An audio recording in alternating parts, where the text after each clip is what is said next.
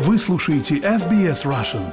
Больше интересных материалов на сайте sbs.com.au slash russian. Вы слушаете SBS Russian. На микрофона Светлана Принцева. После длительного периода закрытия границы и ограничений на поездки уровень чистой миграции в Австралии возвращается к допандемическим показателям. Краткий отчет о составе популяции, который будет опубликован в эту пятницу, указывает на то, что в этом году в Австралии ожидается восстановление миграции. Основной вклад в это вносит массовое возвращение иностранных студентов, которые также помогают восполнять нехватку рабочих на австралийском рынке труда. Подробности по материалам службы новостей СБС. Пандемия заставила мир замереть, а многим иностранным студентам и рабочим пришлось паковать чемоданы и возвращаться в свои страны. Строгие ограничения на границах Австралии привели к глобальному снижению чистой миграции в Австралии, первому такому со времен Второй мировой войны.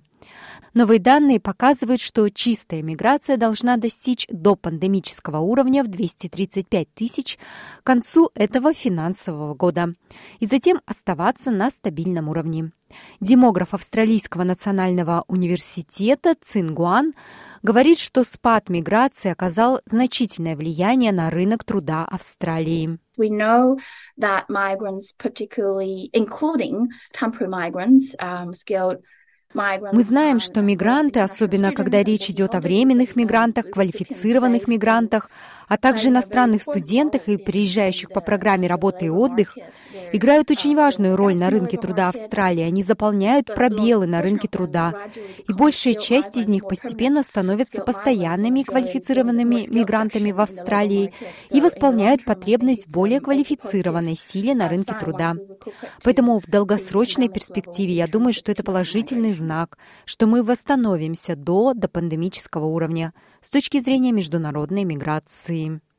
Казначей Джим Чалмерс сказал ABC Radio, что хотя миграция является важной частью процесса восполнения недостатка рабочей силы в Австралии, но необходимо предпринимать и другие действия для роста экономики страны. Нам нужно следить за тем, чтобы это никогда не становилось заменой тренингам, обучению людей и облегчению получения работы для людей, если они этого хотят. Потому что мы сталкиваемся с с проблемой стареющей нации. Нам нужна рабочая сила, которая может поддерживать стареющее население, и база налогоплательщиков, которые могут его поддерживать. Так что это действительно важно. Миграция действительно важна. Но это не единственное условие, это не замена остальному. Эксперт по миграции и трудоустройству профессор Анджела Нокс из Сиднейского университета говорит, что необходимо также создавать новые возможности для обучения и карьерного роста для тех, кто работает на низкооплачиваемой работе. Это, безусловно, поможет решить проблему нехватки навыков, однако нам нужно быть осторожными, чтобы это не способствовало поддержанию рабочих мест с плохими условиями. Когда мы потеряли огромное количество рабочих мигрантов, стало очевидным, что существует огромное число не совсем выгодных рабочих мест на рынке, и местные специалисты не особо спешили заполнять их.